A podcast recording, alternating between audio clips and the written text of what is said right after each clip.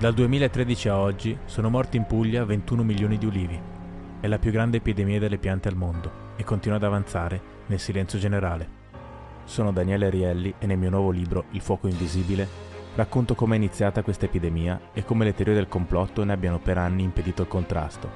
Racconto la vita degli scienziati che hanno scoperto la malattia e sono stati accusati di averla diffusa. Racconto gli sforzi di chi lotta ogni giorno per rendere di nuovo possibile far crescere gli ulivi racconto i segreti di un'industria sconosciuta, quella dell'olio, e indago il legame della mia famiglia e di tante altre famiglie pugliesi con gli alberi simbolo del Mediterraneo. Il fuoco invisibile è un libro su un disastro naturale, ma anche e soprattutto sulla capacità delle storie di guidarci e ingannarci. Il fuoco invisibile è in libreria dal 28 marzo. Nella descrizione trovi le date del tour che mi porterà a presentarlo in molte città d'Italia. E ora una nuova puntata di PDR. Buon ascolto. Ciao Oliviero, Grazie di essere venuto al podcast. Senti, cos'è successo allora a queste elezioni? Ma niente, niente. Da dove incominciare? È successo, è successo no, è successo, eh, no, in realtà è una buona domanda per, perché è successo tanto e poco insieme. È successo poco che ha fatto tanto come effetto, perché come tutti sanno ovviamente eh, c'erano elezioni che erano di fatto un referendum su Trump con Biden come diciamo alternativa a Trump. E eh, Biden ha vinto di pochissimo con dei margini di 1-2% quindi non ha assolutamente travolto Trump e il trumpismo però eh, così un po' con un effetto farfalla chiamiamolo così piccoli spostamenti provocano grandi risultati. Questi piccoli margini che lui è riuscito a rosicchiare e quali siano questi margini, cioè chi è riuscito a tirare dalla sua parte e come è oggetto di grande dibattito e determinerà in parte anche cosa succederà poi nel concreto dopo, questi piccoli margini, dicevo, sono stati bast- sufficienti per ottenere un effetto molto grande, che è quello di eh, rimuovere Donald Trump dalla Casa Bianca, almeno in potenza, perché lui in questo momento è lì e cerca di resistere, anche se poi vedremo se c'è una eh, resistenza vera e se è un modo per contrattare una, una fuoriuscita meno dolorosa possibile. E quindi le, le, conseguenze sono molto grandi perché oltre che per l'America, come sappiamo, Trump era diventato un po' il simbolo di un sovranismo, di un populismo di destra, insomma di tante cose che diventavano, eh, diciamo, referente anche per altri paesi, per cui con un po' di provincialismo, ahimè, già senti dire via Trump, anche i sovranismi europei e magari gli italiani si indeboliscono, così come quando si diceva arriva Obama e con Obama tutta la sinistra verrà, europea verrà rinforzata e rilanciata. Eh, dovremmo forse imparare a, a, prescindere da quello che succede in America. Ma senti, anche eh. perché paradossalmente in realtà eh, con questo cambiamento potrebbe anche un po' finire con l'isolazionismo no, che Trump ha portato un po' avanti eh, rispetto allo scenario internazionale, soprattutto riguardo l'Europa, no? pa- paradossalmente. Sì, sì, no, quello sicuramente cambierà, è una delle poche cose su cui siamo certi che ci saranno dei cambiamenti, perché Biden ha detto da un primo giorno farò un ordine esecutivo, rientriamo negli accordi di Parigi, eh, rientriamo nell'Organizzazione Mondiale per la Sanità, eh, abbiamo un atteggiamento diverso che è rivalutare il multilateralismo, il rapporto con l'Europa, infatti tutte le reazioni andavano di là della eh, così, cosa formale, non si dice sempre viva viva, ha vinto X elezioni, lavoreremo con lui.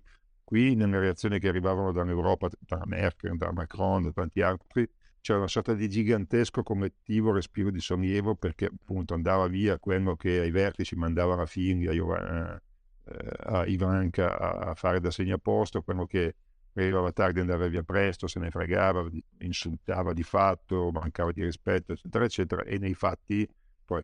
Però bisogna anche dire una cosa, che Trump ha posto una serie di questioni che non se ne vanno via quando abbiamo, abbiamo lui, perché in realtà eh, erano sostanziali.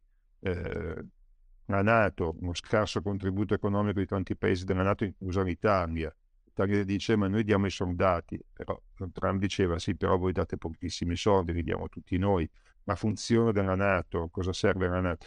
Tutte cose che lui aveva posto in modo così un po' benuino, però eh, reali.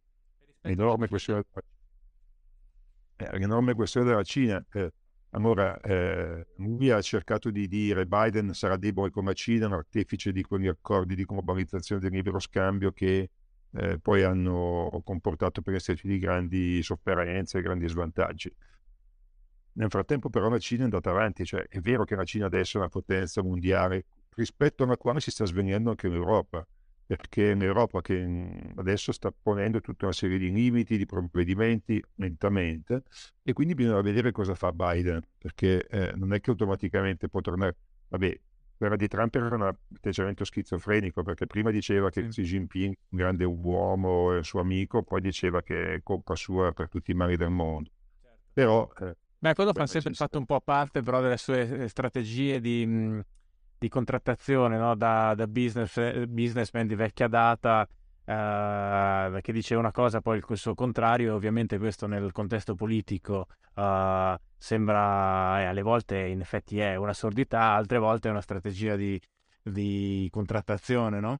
E, e, infatti da questo sì, punto di vista eh, dimmi scusa No, dicevo, hai detto bene, perché secondo me per conoscere, per capire Donald Trump bisogna leggere quel libro che non credo abbia scritto lui, avrà scritto anche Ghostwriter, però è eh, espressione della sua di alto del di arte del, dell'affare. No? Per lui scritto tutto... Ghostwriter, che poi ha scritto un articolo, cioè c'è un'intervista molto lunga, non mi ricordo su, ma si trova online, eh, su lui che viene sedotto da Trump per scrivere quell'articolo, sedotto ovviamente diciamo come autore sì. e, e, sì. e, e, lì capisce che questo era veramente bravo perché lui non voleva assolutamente scrivere un libro per Trump e finisce per scrivere un libro per Trump leggendo quel libro eh, c'è tutto Trump, c'è tutto Trump nella, eh, per esempio nella mancanza di empatia, il modo in cui lui descrive la sua famiglia, eh, questo padre che è un vero patriarca, che tra l'altro puntava su altri figli prima di lui eh, per, come erede dell'impero, poi una, il modo in cui ha liquidato la morte del fratello eh, maggiore che alcolizzato, quarantenne, muore lui dice a non essere una pressione, praticamente ammette che fu la stessa famiglia di sgretolare suo fratello. Così, in una frase la butta lì e, e poi va oltre. Tutto un aspetto appunto di megalomania, di attribuzione di grandi capacità di Dio e così via, e poi alcuni punti di filosofia, che lui dice la mia tecnica nel negoziare è una sola, eh, avere un obiettivo, puntare in altissimo e poi menare come un pazzo senza mai fermarmi finché non ottengo quello che voglio. Eh, nessuna sottigliezza, proprio soltanto una questione di dire, stamina mascolina e basta. E poi ovviamente questa idea qui che, che tutto è negoziabile eh, come tra venditore di tappeti, cioè io metto lì, ti chiedo 100, tu mi dici 10 e poi pian piano alla fine troveremo un accordo. E questo ovviamente, come dicevi tu, qualcosa ha ottenuto forse in parte, eh, soprattutto molti accordi o mancati accordi comunque riguardavano problemi reali. Ovviamente però il contesto internazionale è qualcosa di ben più complicato che certo. anche se il mercato immobiliare di, di Manhattan è, è, una giungla darwiniana mostruosa, però la politica internazionale è più complicata di certo, così. È più complicata, eh sì. Ma infatti adesso dicevi questa cosa uh, a cui io non avevo pensato, cioè che questa resistenza che sta facendo rispetto al risultato delle elezioni, poi eventualmente alle consegne, si vedrà, insomma, potrebbe essere eh, una trattativa. In che senso?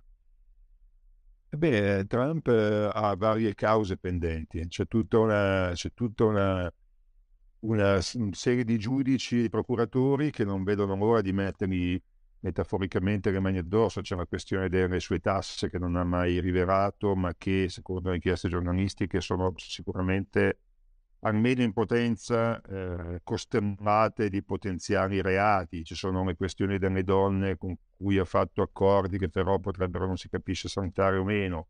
Come ha pagato queste cose? Non sono cose, carità, è che abbia ucciso qualcuno o raffinato delle banche, però ci sono cose che poi eh, adesso vengono molto protette dal fatto che lui ha un'immunità anche se la Corte Suprema paradossalmente ha già detto che comunque non è immune, nemmeno durante il mandato, però ha chiesto ai giudici, per esempio, di New York di argomentare meglio le loro richieste di eh, vedere le tasse di, di Donald Trump. E tecnicamente non è stato possibile farlo in tempo per le elezioni, però sicuramente avanti. E inoltre come ne esce Donald Trump, cioè cosa andrà a fare poi Donald Trump. Eh, lì ci sono varie ipotesi. Ora, era benissimo il fatto che lui in realtà, secondo molti, nemmeno lo voleva fare il presidente, no? che lui abbia eh, partecipato alla campagna elettorale. Eh, c'era un bellissimo articolo in New Yorker, secondo me uno dei vertici di, di umorismo di Shouts e mm. Murmurs, questa rubrica ironica, quindi parlava di Trump e diceva come ne sparo una più grossa ogni volta, ho ottenuto quello che volevo, cioè farmi pubblicità, ne sparo una tipo vado su una quinta strada, sparo qualcuno e non mi succede niente, la sparo perché così mi buttano fuori dalla, dalle primarie. Certo. Invece questi mi, mi, mi, votano ancora di più. Allora ne dirò una ancora più assurda, così mi buttano fuori. Alla fine non riusciva mai a but- farsi buttare fuori dalle primarie, per quanto le sparasse grosse, alla fine si ritrova eletto quasi contro. Quindi bisogna vedere cosa vuole fare adesso. Ma secondo Cupi Dimmi scusa, ti interrotto. No, no, scusa, ti ho interrotto io, pensavo avessi finito, scusami. Volevi aggiungere qualcosa? No, eh, sulla trattativa, ehm, su, sull'arte, no? Eh, è vero che se lui magari co- ha questa immagine di sé che, che va dritto, e probabilmente è così, ma un'altra cosa che notavo è che lui, eh, un po' come faceva Berlusconi, no? Perché infatti con cui ha alcuni, non tutti, alcuni tratti in comune probabilmente, quelli dei grandi narcisisti, ehm, è sempre fa sempre dei grandissimi complimenti alle persone che ha di fronte, no? L'ultimo, l'ultimo caso abbiamo avuto, uh, abbiamo visto quando è stato ricoverato, quando aveva il Covid, no? Che nella conferenza stampa ha parlato estesamente dei medici, sono sempre terrific, che, che in, in, inglese è un, un termine positivo, no? Come... E quindi anche questo, c'è questa cosa di, di creare poi anche dall'altra parte, no? Uh, attraverso il complimento iniziare una trappola, cioè in realtà è, è anche più raffinato di come si racconta. Secondo me anche molte cose molto criticate su, in area libera dal punto di vista comunicativo sono in realtà abbastanza, uh, abbastanza raffinate, più di quanto si dica di sicuro. Questo non ha nulla ovviamente a che fare con la sua efficacia politica, che poi è un altro discorso. Certo.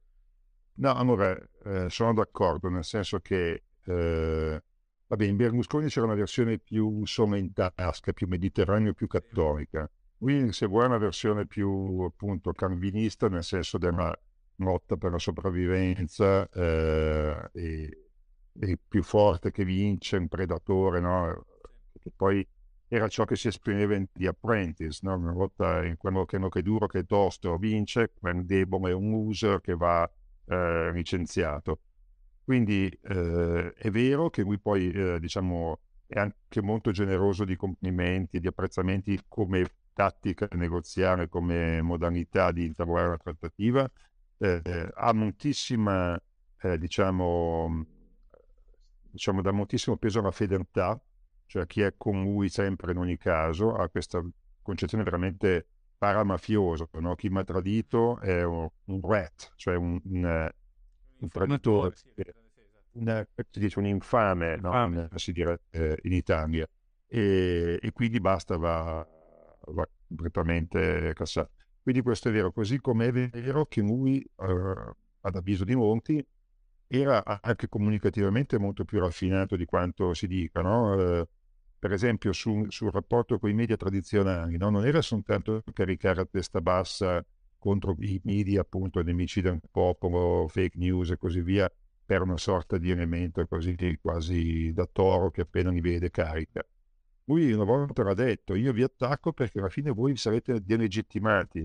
Alla fine io fuori di attaccarvi, vi indebolisco, vi indebolisco quello che voi dite e più faccio il gioco che eh, voglio, cioè di essere sempre al centro dell'attenzione, essere sempre più per voi mi aiutate ad essere sempre al centro dell'attenzione e con, nel modo in cui lo faccio cemento la mia base, cemento il mio consenso. Non solo, io avevo fatto un'intervista a questo eh, anziano operaio trampiano della Pennsylvania, proprio il tipico bianco eh, che aveva votato per Trump perché rimpiangeva l'America, eh, vedeva arrivare troppi immigrati, eccetera, eccetera e lui ha fatto questa analisi, secondo me perfetta. Ha detto: Trump twitta, fa queste cose, tutti si arrabbiano, e mentre lui twitta e noi siamo occupati, o i media sono occupati, lui fa le cose, le distrae, fa delle cose sotto traccia che per esempio sono verissime, una nomina di decine di giudici federali eh, conservatori, poi una roba su cui ogni tanto usciva qualcosa, però tutti sempre a parlare a demuti o a sparate su Twitter. Intanto lui scavava, cioè faceva quello che doveva fare su un fronte. E in questo senso, appunto, un lettore della Pennsylvania, secondo me, aveva capito bene anche questa astuzia, che forse è un'astuzia quasi istintiva, forse nemmeno troppo meditata. Ecco, Nietzsche è sicuramente un grande istinto di, di comunicatività, di, appunto, di capacità di negoziazione, eccetera, eccetera. Lì secondo me c'è anche una questione eh, quasi di portare allo scoperto il tuo avversario, nel senso che nel momento in cui tu vai scontro frontale su alcune cose che sono comunque formali, no? cioè concezioni di, di, una democrazia non solo occidentale ma anche in quel caso borghese, cioè cui, cui il politico fa determinate cose eccetera, no? e vedi eh, il tuo elettorato, il tuo potenziale elettorato vede che ti vengono a cercare su delle cose uh, formali che poi alla fine cosa sono? Ricalcano un po' il modo di comportamento di, di, del popolo, di, anche se lui è un, è un miliardario, no?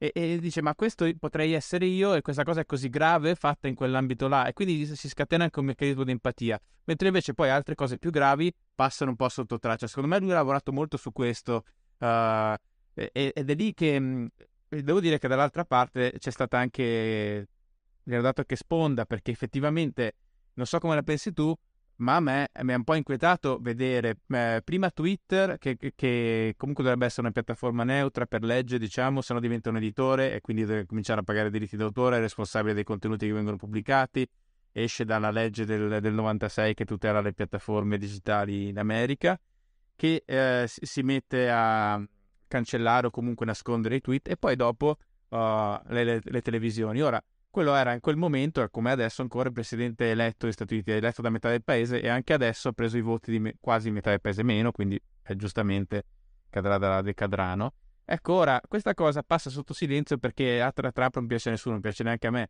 però è, cioè, si pone un po' un problema, anche per queste sono aziende che hanno interessi economici enormi in ballo. Twitter sa che aveva solo da perdere dalla rielezione di, di Trump, no?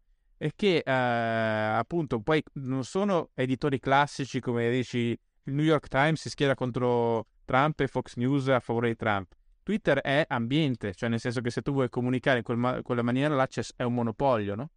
Quindi che, che, questi monopoli informativi, queste piattaforme che hanno tutto il mercato nel, per quello che fanno, cioè si schierino così apert- apertamente fino a togliere la voce a un presidente eletto, io l'ho trovato abbastanza inquietante. E quindi capisco come abbia funzionato per molti anche il gioco di Trump di farsi vittima, no? Perché tu dirai, sì, però stava attaccando la legittimità delle elezioni. Sì, però attenzione, bisogna anche porre dei limiti. Cioè, nel momento in cui magari lui veramente chiama le armi o fa effettivamente un colpo di Stato, allora lì mi sembra legittimo da parte degli editori delle piattaforme levargli la voce. Ma quando sta uh, sostenendo l'idea di Brogli, che è stata sostenuta anche ai tempi de... quando um, alle elezioni con Bush e, e come si chiamava? E Gore. Go. Gore, sì. E, ma poi abbiamo avuto la stessa cosa in Italia, le elezioni fra Berlusconi e Prodi. E, insomma, sono cose che raramente, ma ogni tanto succedono, no? E fanno parte del processo democratico. Quindi a me quella cosa lì, devo dirti, un po' mi ha inquietato e credo che avrebbe gen- generato più, molto più dibattito se non ci fosse stato uno che sta antipatico a mezzo mondo come Trump in mezzo. Allora, eh, come dicevo che il calciatore sono d'accordo, completamente d'accordo a metà con Mister, con te.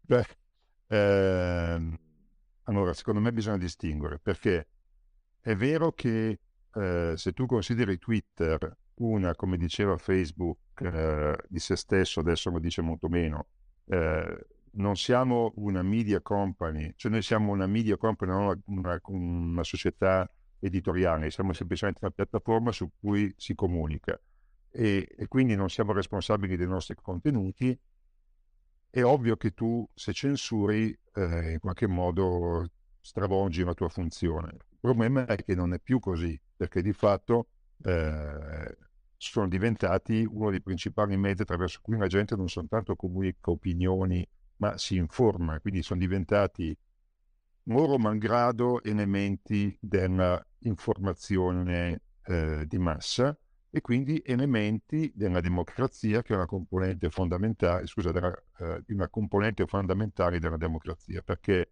uno dei principi cardine della democrazia liberale è che ci deve essere libera informazione e circolazione delle informazioni, però appunto in modo che ci sia possibilità di informarsi per decidere, eh, ci sia possibilità di fare delle scelte basate sui fatti, sull'evidenza, oltre che sulle idee. Per cui per quanto riguarda Twitter e Facebook, se vuoi c'è un discorso, diciamo, eh, si può discutere. Per quanto riguarda invece gli editori, eh, cioè i giornali classici, CNN, New York Times e così via, che censurano il suo discorso, lì secondo me hanno piena legittimità di farlo.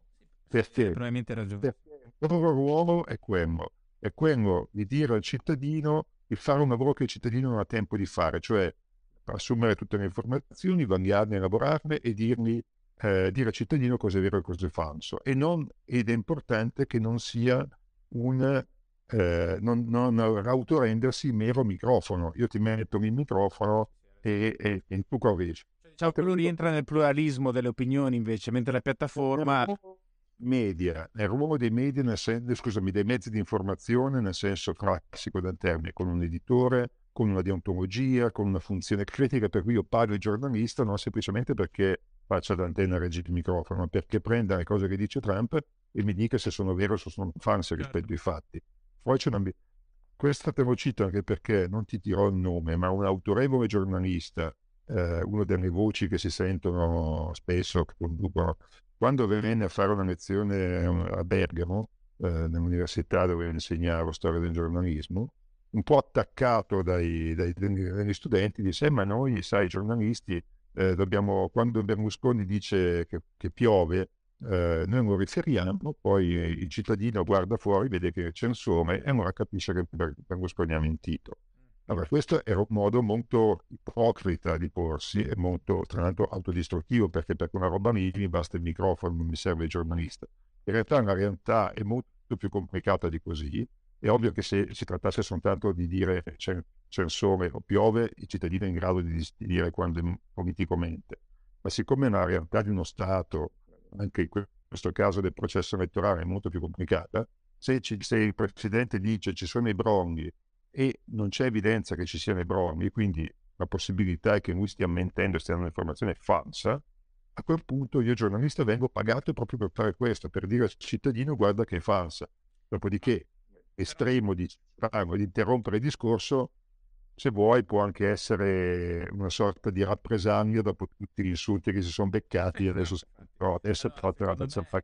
Il discorso di legittimità mi sembra, mi sembra chiaro, cioè nel momento in cui tu hai un, un, ecosistema informativo a più voci, come quello delle tv e quello dei giornali, questa è una cosa che si, che si può fare. Io trovo poco elegante, comunque forse anche sbagliato in generale, levare proprio il microfono. Magari fi, finisci di farlo parlare e poi dici non ci sono evidenze di questa cosa. Sì, sì, appunto, lì è stato forse proprio una sorta di reazione istintiva, se hai detto adesso ti abbiamo, cioè sei stato battuto e possiamo permetterci anche di basta, eh, ci hai rotto le palle, ti, ti, ti, oscuriamo proprio perché non ne possiamo più, una sorta di, di urlo migratorio. E questo ci porta un po' al discorso di quanta polarizzazione è emersa anche un po' da, dalle elezioni. Io ho qua sotto gli occhi questo primo report sul di The Financial Times e uno, uno dei pochi dati veramente incontrovertibili è quello del, del fatto che eh, le, eh, il contesto, insomma, le aree elettorali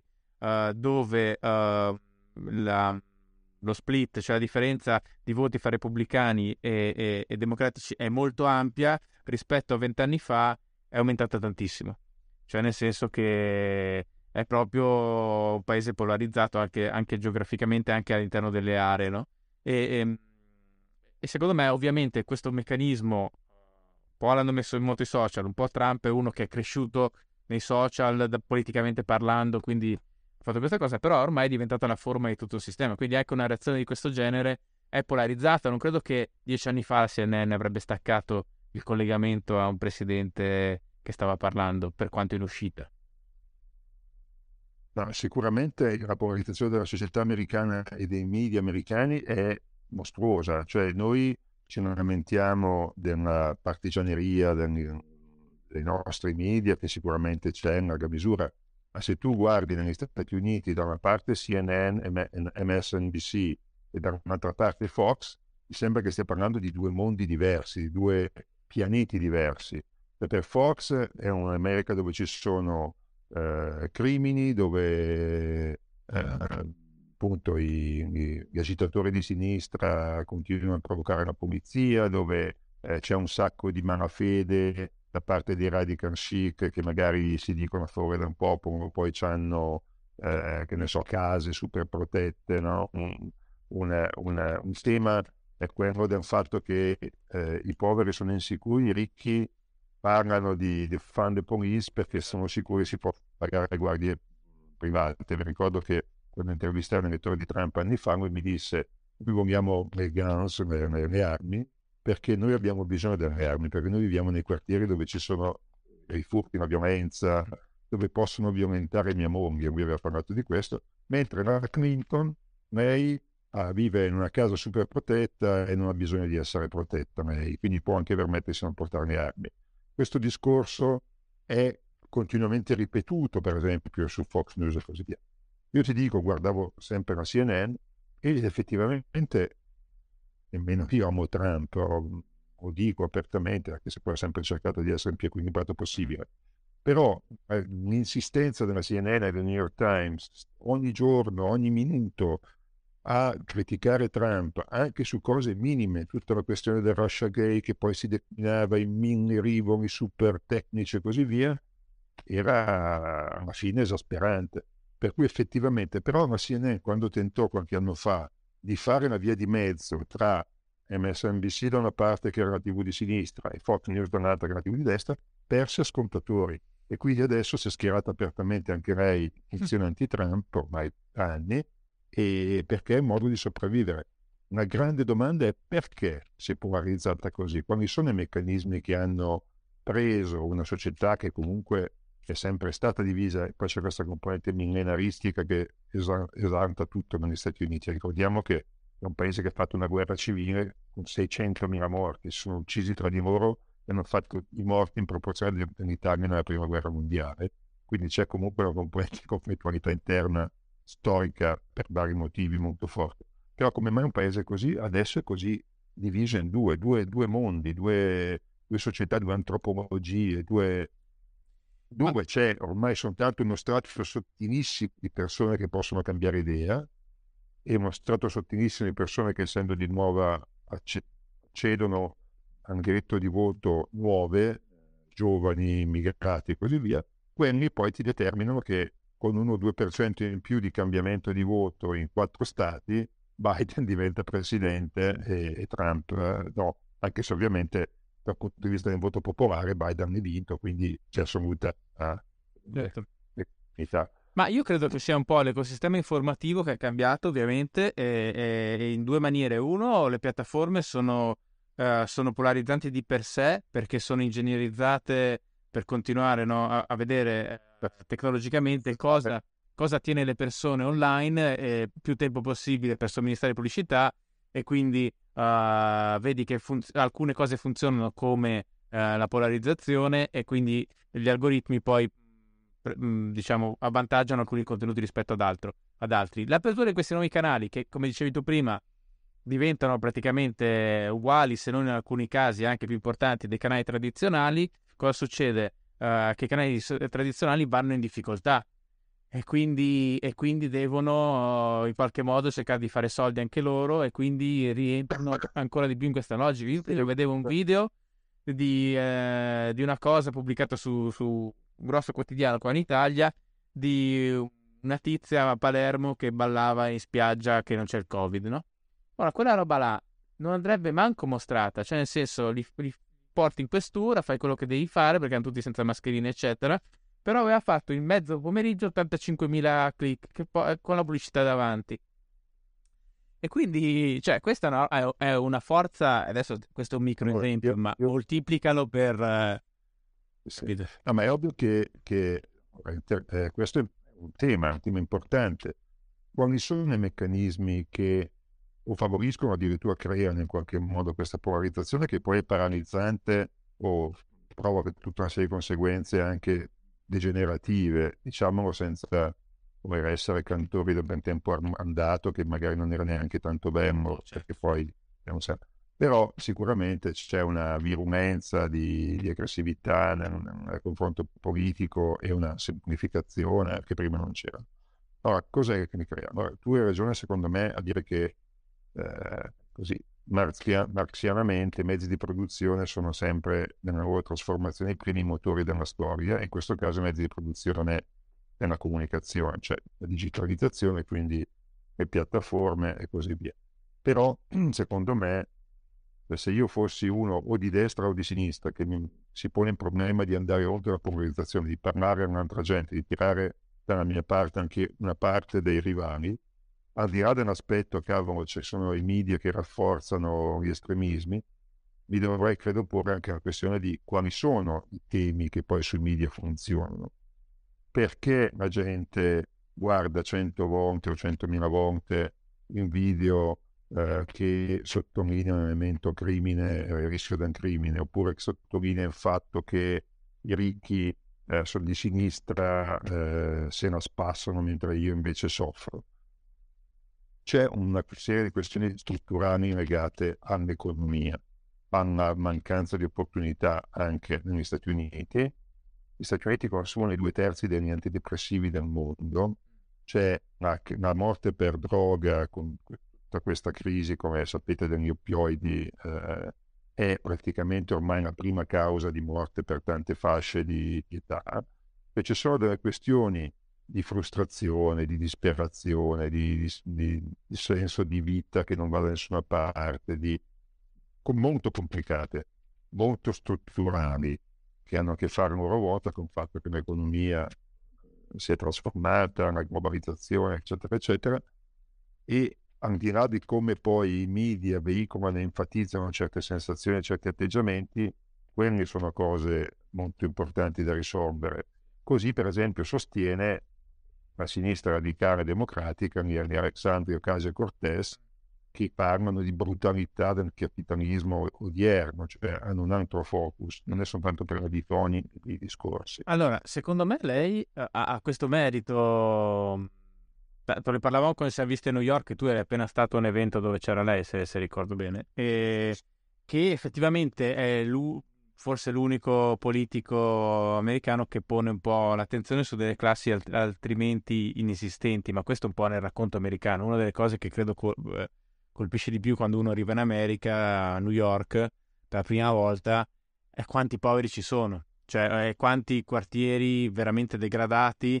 Uh, eh, io mi ricordo la prima volta che sono stato a, a New York, stavo scrivendo un pezzo uh, su, sui russi a, a, Brighton Beach. In quel periodo c'era una linea metropolitana che portava là che era un pezzo era rotto, quindi scendevi, prendevi un autobus e, e, poi, e poi, arrivavi a, a Brighton Beach. Insomma, eh, quest'autobus eh, attraversava i quartieri, cioè io ho visto della gente che cioè, deformata perché evidentemente si era rotta, non so, un braccio, però non aveva i soldi per, uh, per curarsi e quindi il braccio è rimasto con, l'o- cioè, con l'osso di fuori, con la pelle sopra, cioè delle cose che tu in Europa, in Italia, non sei assolutamente abituato a vedere, no? E, e, che però non esistono nel racconto americano, non esistono film di Hollywood, ma neanche serie, a parte forse qualcosetta, qualche eccezione, penso ad Atlanta o ai tempi The Wire, che, eh, che comunque anche, anche quello era, era indorava un po' la pillola, però diciamo non vedi questo genere di cose nel racconto americano, mentre noi abbiamo avuto eh, tanti anni fa il neuralismo, poi comunque c'è sempre anche un racconto molto forte no, de- delle periferie, delle, um, delle, zone più disagiate del paese, loro quasi lo mettono sotto, sotto il tappeto, anche mediaticamente, no? No, sicuramente hai toccato un problema fondamentale nella nostra eh, visione degli Stati Uniti. No? Per noi New York è Friends, per noi New York è Sex and the City, per noi New York è Gossip Girl, cioè sono le classi medie e medio-alte. Tra l'altro una cosa carina che io ricordo sempre, gli stessi protagonisti di Friends, con i lavori che fanno dentro la, la sitcom, non potrebbero mai permettersi quell'appartamento lì. E infatti in una delle prime puntate viene spiegato che l'appartamento, non so se è della nonna di Monica, insomma c'è un motivo per cui si possono... E nell'ultima puntata, quando se ne vanno via, lasciano l'appartamento vuoto, ehm, quello che si mette con Moe Chandler, eh, dice ah questo appartamento è stato bellissimo, ci sono state un sacco di cose belle che sono successe qui e poi in affitto era uno stile, era un affitto eh, fantastico, bassissimo.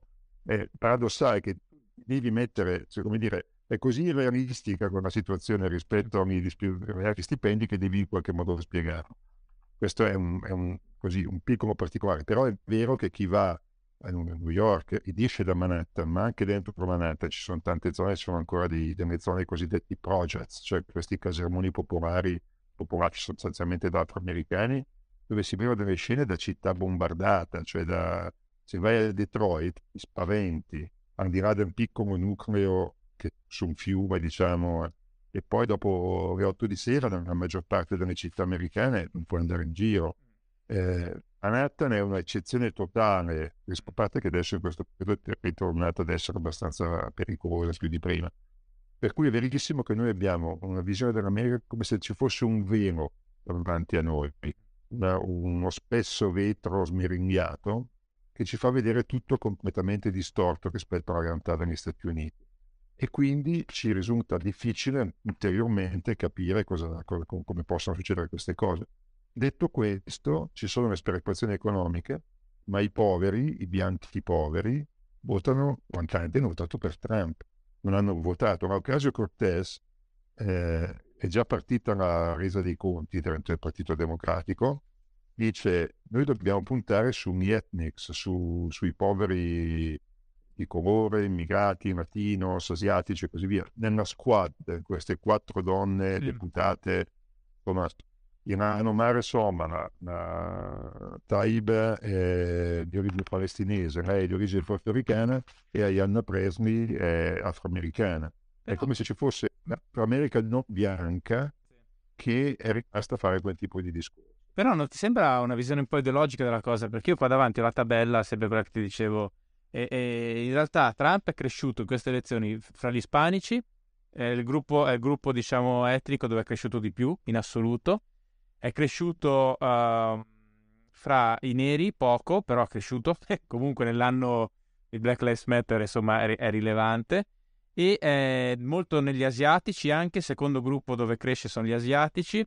E poi uh, è cresciuto di più nei non bianchi uh, senza, senza, educazione di college e un pochino anche nei non bianchi che hanno fatto il college. Dove ha perso di più in assoluto è fra i bianchi educati e i bianchi in generale, anche i bianchi è, cioè, senza istruzione, eh, sono segmenti. Quindi questa è una cosa particolare perché nel momento in cui il Partito Democratico si schiera sempre più apertamente in fronte alle minoranze, poi le minoranze non lo ripagano uh, politicamente. E qua invece un'altra cosa che avevo stampato prima, però questa è influenzata anche dal fatto che eh, prima c'è, c'è, come candidato e poi presidente c'era Obama, eh, dal 2008 il voto nero, sempre cal- calcolato però ovviamente con l'exit poll perché non puoi calcolarlo eh, realmente, è passato dal 95% all'80% eh, di quest'anno, che è un 15% in meno, è, è, è, molto. Soprattutto se uno considera che nel frattempo uh, comunque il Partito Democratico ha messo la battaglia di minoranze al suo centro, no?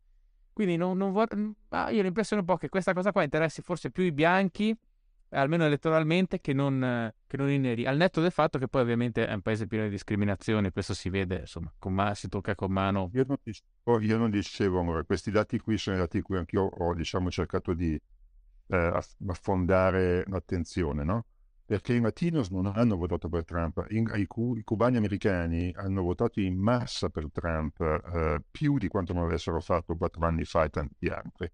Non sto dicendo che sono i, gli Nix a aver fatto vincere Biden. Questo però dice Ocasio Cortez, puntando particolarmente su alcuni casi di Arizona, eh, Detroit, Michigan e Georgia, perché dice in Arizona sono stati i rappresentanti degli Hispanics sostanzialmente, che è una grassroots movement, no? il, il movimento dal basso. In Georgia è stata la Stacey Abrams, che questa leader nera molto carismatica, e in Michigan Trump, eh, Biden ha vinto perché sono andati a votare tanti neri dell'area di Detroit e ritirato il suo mulino. Però in realtà per la Pennsylvania è stato decisivo il voto bianco. Eh, Biden ha recuperato una parte di quei bianchi che appunto hanno votato per Trump nel 2016 e che sono delusi da Trump e tra l'altro per essere delusi vuol dire che avevano votato per Trump non tanto solo per motivi identitari di identificazione empatica, ma perché dicevano proviamo con Trump o comunque eh, darà una scossa a tutto il sistema o in qualche modo volevano che riducessero le tasse e così via.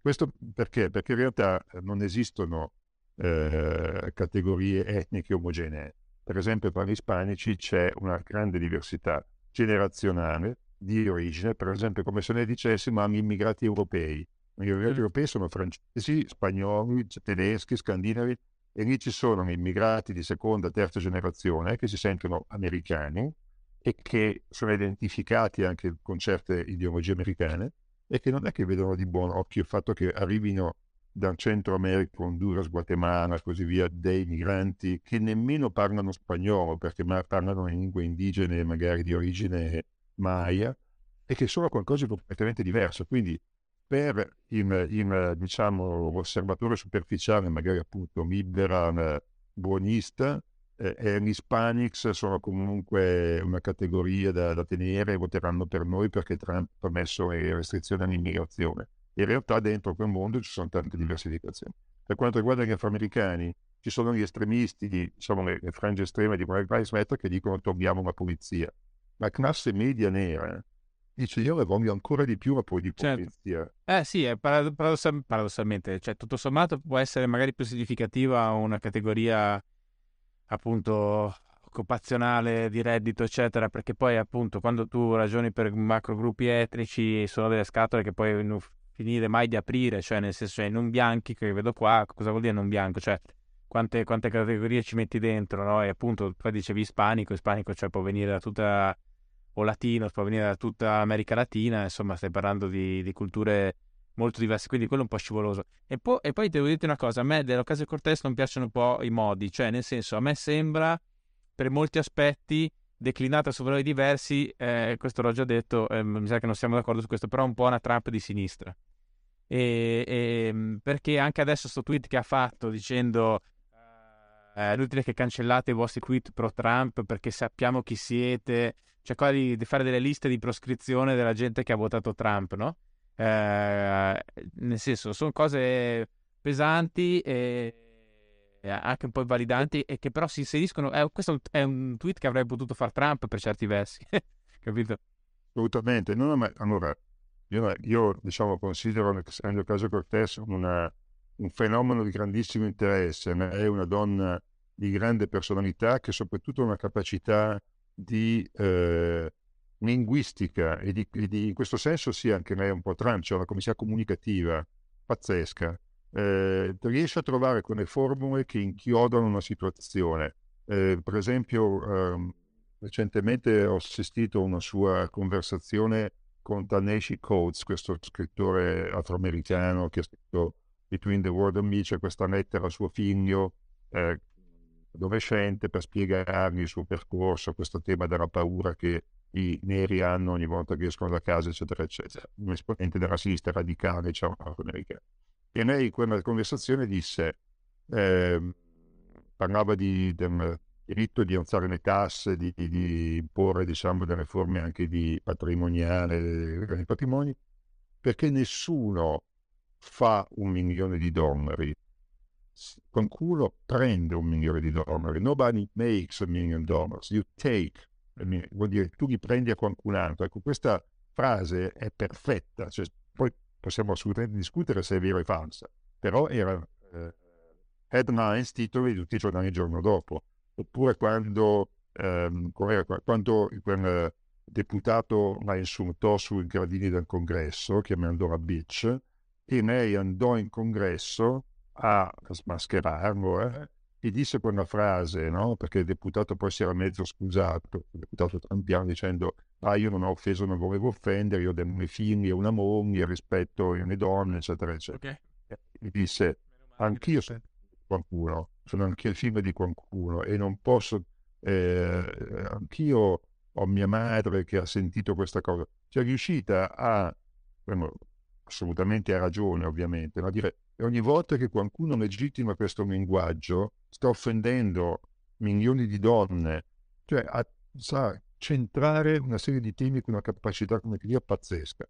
assolutamente questo secondo me si sta trasformando anche in un trip di onnipotenza e di, di appunto di ego per cui eh, vengono, e, e, di intransigenza per cui per esempio è interessante che a un certo punto mi sembrava che Biden dovesse perdere erano usciti i dati della Florida in cui appunto come ispanici era andato peggio di quanto ci si aspettasse e Reggio aveva fatto un tweet che diceva eh, ecco i Dem non hanno puntato abbastanza sugli ispanici e questi sono i risultati per cui già stava aprendo, come dire, i conti no? da, da, fare come stampa bianca del partito.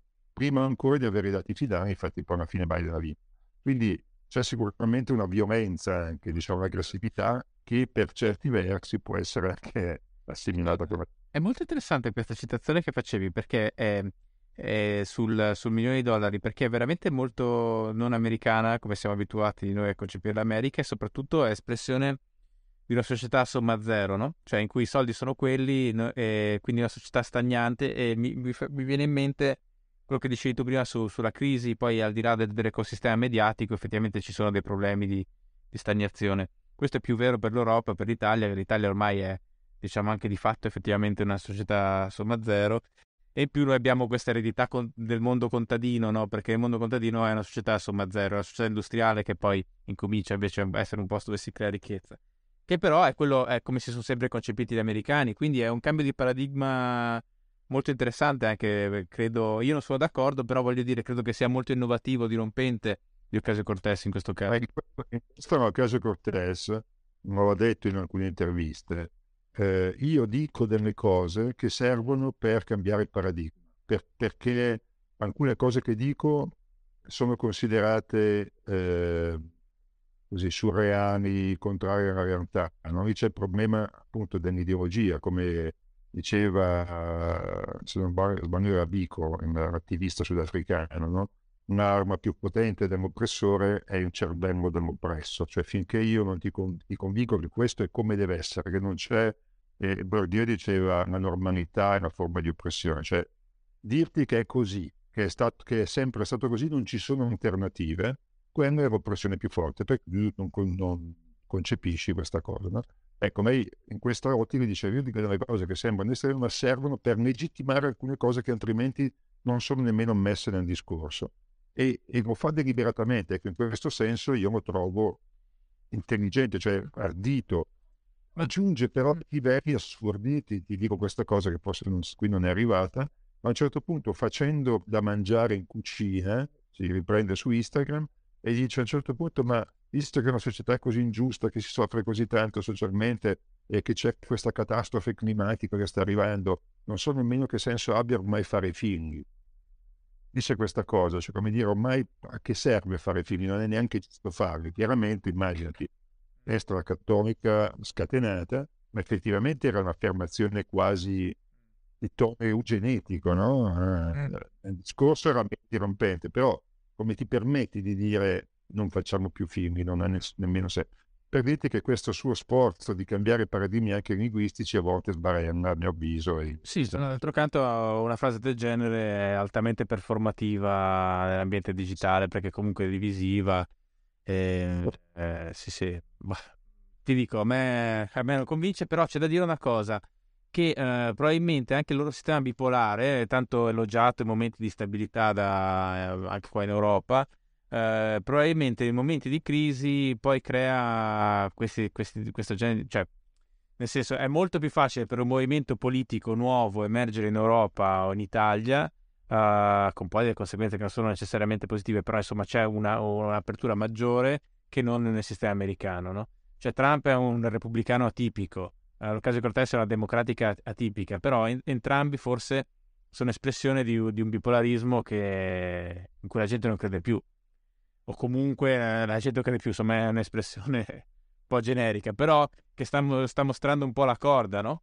E, e, però i partiti sono quei due, è difficile che emerga una, una terza posizione in America, no?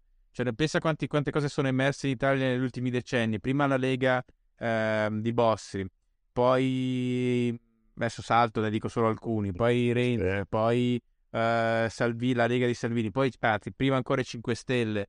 Uh, uno può valutare tutte queste cose. Berlusconi, Berlusconi, esattamente. Cioè, poi dopo uno può avere i giudizi che vuole, su, su, questi movimenti politici, però diciamo indicano un tentativo del sistema in qualche modo di, di rinnovarsi e poi eh, risultati però almeno non c'è una staticità. Lì, lì quelli sono, cioè nel senso, e secondo me eh, comincia a esserci un po' di frustrazione anche rispetto a questo forse.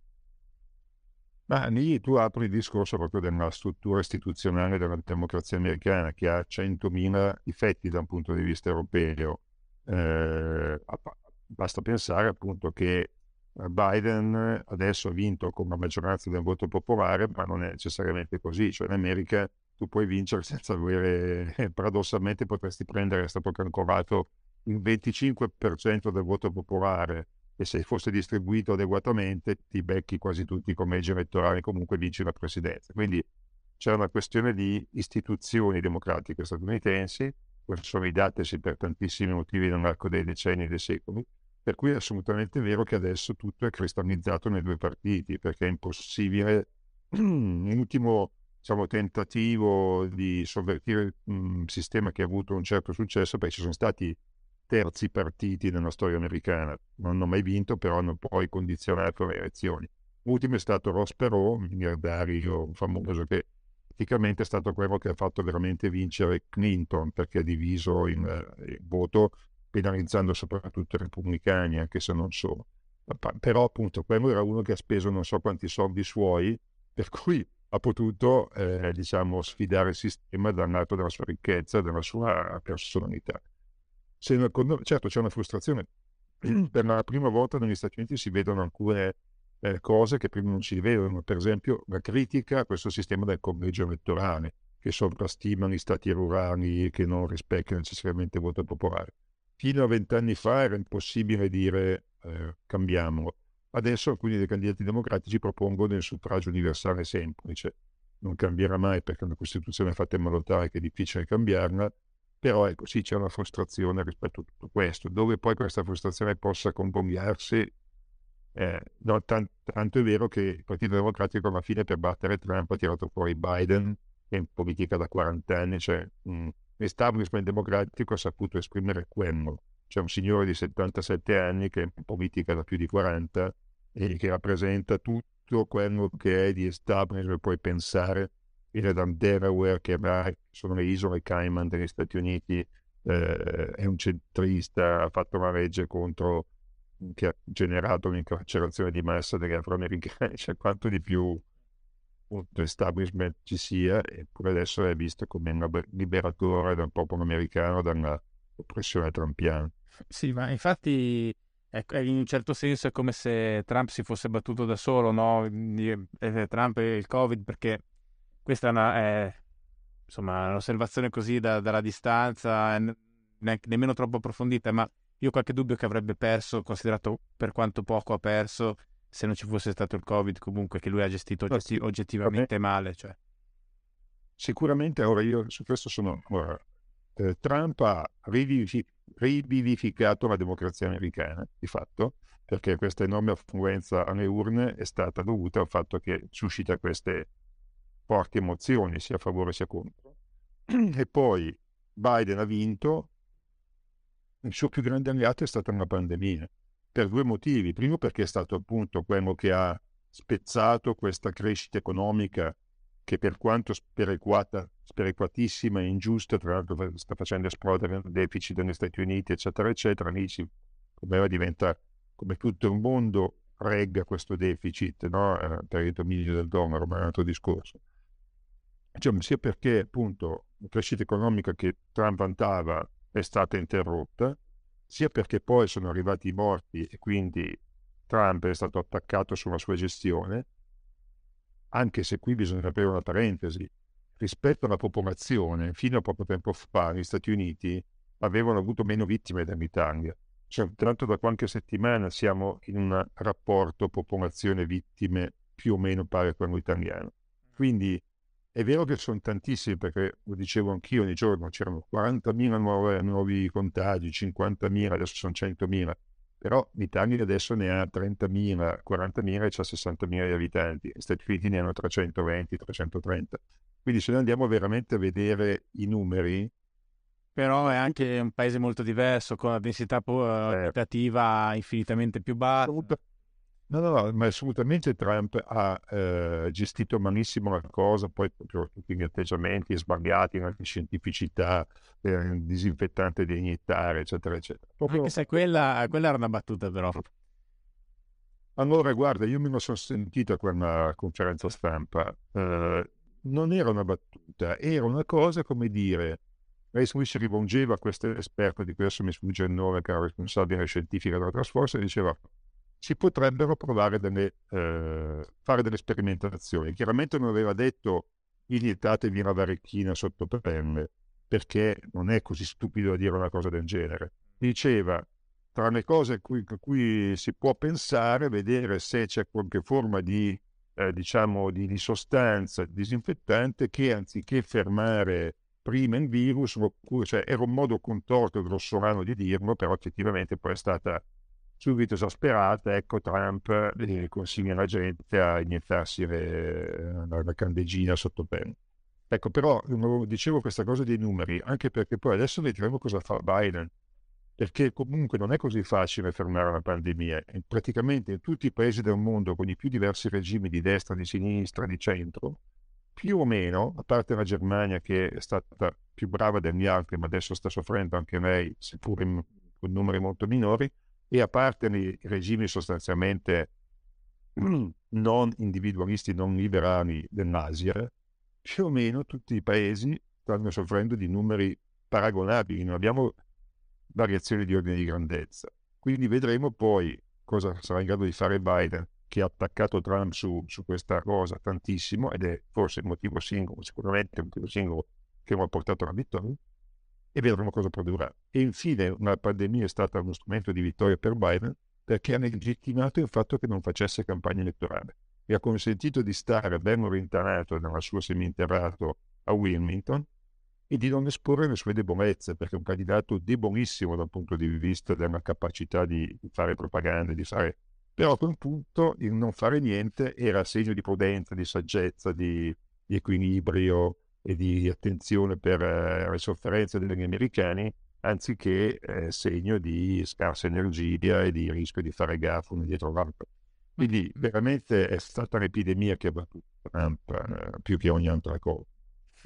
Diciamo che ci sono stati vari fattori, ma quello secondo me è il singolo fattore più grande. Eh, quindi possiamo eh, tirare fuori una teoria di complotto cinese, no, sto scherzando, ma comunque eh, ehm, una cosa di cui non si è parlato affatto in Italia, o comunque a me non è arrivato, eh, però mi sembra se, se ne sia parlato di più in America, è la questione dell'età di Biden e delle sue condizioni psicofisiche che non sono eccellenti. No? No. Allora, lì chiaramente i repubblicani con cui parlavo io mi dicevano Biden è rimbambito e viene, eh, viene diciamo, mi fanno le iniezioni di, di così, insomma, eh, come si dice con dei cavalli, insomma, a bomba per farmi fare la performance in mezz'ora, un'ora e poi ripiomba nella semidemenza. E Trump aveva uso questo quando aveva detto che prima dei dibattiti lui chiedeva eh, di verificare l'antidoping e di verificare se nelle orecchie dei, dei dibattenti non c'erano cose tipo appunto tenere da cui si potevano ricevere eh, indicazioni suggerimenti tipo Ambra, Angiolini con Gianni Boncompagni ai tempi io ne Rai. E, e chiaramente questo era, echeggiava. E tra i repubblicani c'è la convinzione, soprattutto i più trampiani, che Biden sia sostanzialmente incapace di, di svolgere il suo ruolo in modo... Eh, tutto il discorso poi sulle abilità cognitive, sui test cognitivi che eh, Trump diceva di aver fatto e superato brillantemente, aver sfidato Biden a farlo, eccetera, eccetera. È un problema, io li ho sentiti, ne abbiamo visti i dibattiti di Biden. Nei dibattiti non riusciva a dire una singola frase in cui non ci fosse un'esitazione, in cui non ci fosse un impappinamento, in cui non ci fosse a certe volte anche delle cose dette un po' random e così via. Poi sulle reali condizioni e un conto è essere debater, cioè essere, valutare la performance in un dibattito. Poi magari uno se deve parlare in pubblico si, si impappina, però è comunque in grado di fare delle scelte giuste, oculate, sagge di politica, quindi questo è ciò che conta, quindi non è che voglia dire.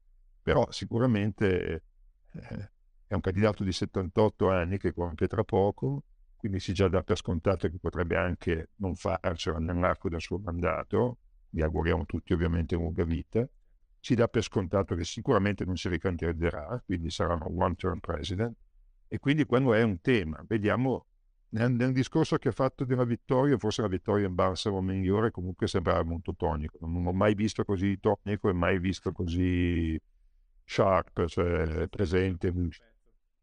Ma eh, comunque questo torna un po' al discorso che facevamo prima, no? È che, che, nel momento di massima sfida, perché appunto comunque eh, sicuramente in ambito democratico Trump è concepito come una delle peggiori...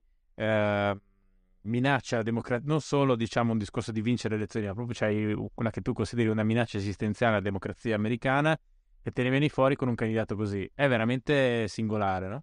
E questo, e poi eh, diciamo, ti, ti, lascio andare, eh, pone anche la questione di, di chi, chi, è Kamala Harris, cioè eh, è stata celebrata perché è donna, è nera, o comunque eh, quasi nera, e però, cioè, nel senso, aveva, aveva effettivamente un curriculum eh, congruo, diciamo, col, col, col, diventare vicepresidente di un presidente molto anziano, quindi dove la possibilità che poi lei effettivamente diventi presidente non è neanche zero, cioè, è una cifra un po' più alta. Eh. Sì, no, eh, io ho i miei dubbi su Kamala Harris, nel senso che lei è stata una delle prime a dichiarare eh, di voler correre per presidente e per un attimo sembrava assolutamente in, in, in grande ascesa e così via. Tra l'altro anche lì le primarie sono andate in un modo a certi versi assurdo, perché Bernie Sanders a un certo punto aveva il vento in poppa e Biden sembrava spacciato. E chi, chi salvò Biden fu questo politico di cui in questo momento mi sfugge il nome, in South Carolina, che diede ordine agli attivisti democratici afroamericani di votare per lui e dalla South Carolina lui cominciò a rimbalzare grazie anche a tutto l'establishment eh, democratico e quindi diventò il candidato che vinceva. Però ci è mancato tanto così che Biden non diventasse il candidato, per cui sono tante le, le cose che sono successe piccole che hanno provocato il sentimento. Quanti anni ha invece? Perché anche lui... Sanders ha eh, più o meno la stessa età, adesso sì. non ricordo esattamente. Era un po' più presente, diciamo. Però, però ha tutta un'altra energia. Per lo stesso Trump comunque ha tre anni meno di, di, di Biden, non è... Molta meglio, diciamo, come si dice. Però decisamente, poi c'è stata questa cosa che lì fantastica, Trump malato di Covid che risorge e fa quell'apparizione una, su, su una, quasi ieratica, quasi da, da santone dal balcone della Casa Bianca pur sofferente. Cioè, Devo dire che la presidenza Trump ha offerto tante occasioni di, di interesse. Eh, ogni volta a... che si va un po' verso queste figure forti, narcisiste, anche abbastanza inaffidabili dal punto di vista della coerenza, ovviamente c'è più materiale per tutti, c'è più materiale per i giornalisti, per i analisti, per i comici, per... no? È sempre così. Io sì, non è che rimpianga, eh? e poi comunque però, ecco, effettivamente alcune cose non le avremo sicuramente con Biden. Tornando a Harris, allora lei poi è, è scoppiata come candidata, nel senso che poi si è subito afflosciata, dopo aver fatto una performance di picco, di performance nei dibattiti, attaccando durissimamente Biden, dicendo, accusando Biden di essersi opposta a quelle politiche di integrazione nella scuola, che eh, riguardavano anche lei, non so se ti ricordi. C'era una bambina che voleva andare in una scuola più, bra- più qualificata, ma per farlo doveva andare su un autobus, ma c'era un politico che eh, era contro questa politica di integrazione. Il politico eri tu, Biden, e quella bambina ero io, Camera. Eh, e lì fu il picco della sua performance. Non solo, Kamala Harris era amica di Bo, del figlio eh, diciamo, prediletto, che poi è morto di tumore al cervello, che tra l'altro sarebbe il motivo per cui Biden non corse contro Trump eh, nel turno precedente. E questo attacco eh, durissimo a Biden dalla Camera Harris fu vissuto malissimo dalla famiglia Biden come una pugnalata alle spalle, come qualcosa di assolutamente non etico, E questo ci dice anche qualcosa di Kamala Harris, che al di là della sua apparente così solarità, eh, donna nuova e così via, è notoriamente una molto tosta anche in senso negativo. Una delle critiche che sono state fatte alla sua campagna, cioè alla sua organizzazione elettorale, era che lei era estremamente dura e, e, e anche brutale nei confronti e disorganizzata nei confronti del suo, del suo staff. C'era un sacco di risentimento all'interno del suo staff per cui una persona che assolutamente non è rose e fiori. Ma lei viene dall'esperienza Sicura... di procuratore, no? Eh, è stata procuratrice prima a San Francisco, poi per tutta la California e da procuratrice lei ha sostenuto una politica dura nei confronti degli afroamericani di, eh, diciamo, eh, incarcerazione dopo pochi reati, semplifichiamola così, Tanto è vero che da solo assolutamente non era, la comunità afroamericana non la vedeva come una sua candidata. Cioè, lui adesso da fuori ha una, una, una mixed race, lei è di padre non afroamericano perché di padre giamaicano, quindi di e di madre indiana, quindi adesso in India sono tutti contenti perché c'è Kamala Harris alla vicepresidenza, cioè letteralmente esultanza popolare. In questo senso è mixed race, e di, di, colore sicuramente non è bianca, questo è poco, però non è afroamericana nel senso proveniente dalle fila della, della popolazione afroamericana. E ehm, quindi questo era un suo grosso limite da, da, di, anche di appetibilità di candidata. Poi Biden ha scelta perché, base tutta una serie di valutazioni, era una candidata comunque che eh, andava meglio, poteva completare meglio il ticket ha fatto un bel discorso, tra l'altro adesso vestita di bianco come nel suffragetto, praticamente ha fatto un discorso quasi da copresidente più che da vicepresidente, no? per cui ovviamente gio- giocherà un ruolo, però effettivamente anche lei è un candidato diciamo, su cui ci sono tante, tante anche contraddizioni. Poi lei durante il, il suo mandato da senatrice ha, fatto, ha votato molto con Bernie Sanders, molto a sinistra, diciamo è stata molto efficace nelle audizioni, eh, un paio di turni quando toccavano, con, per cui ha assunto una, un profilo no, Però anche appunto è una figura su cui bisogna vedere cosa, cosa succede, insomma.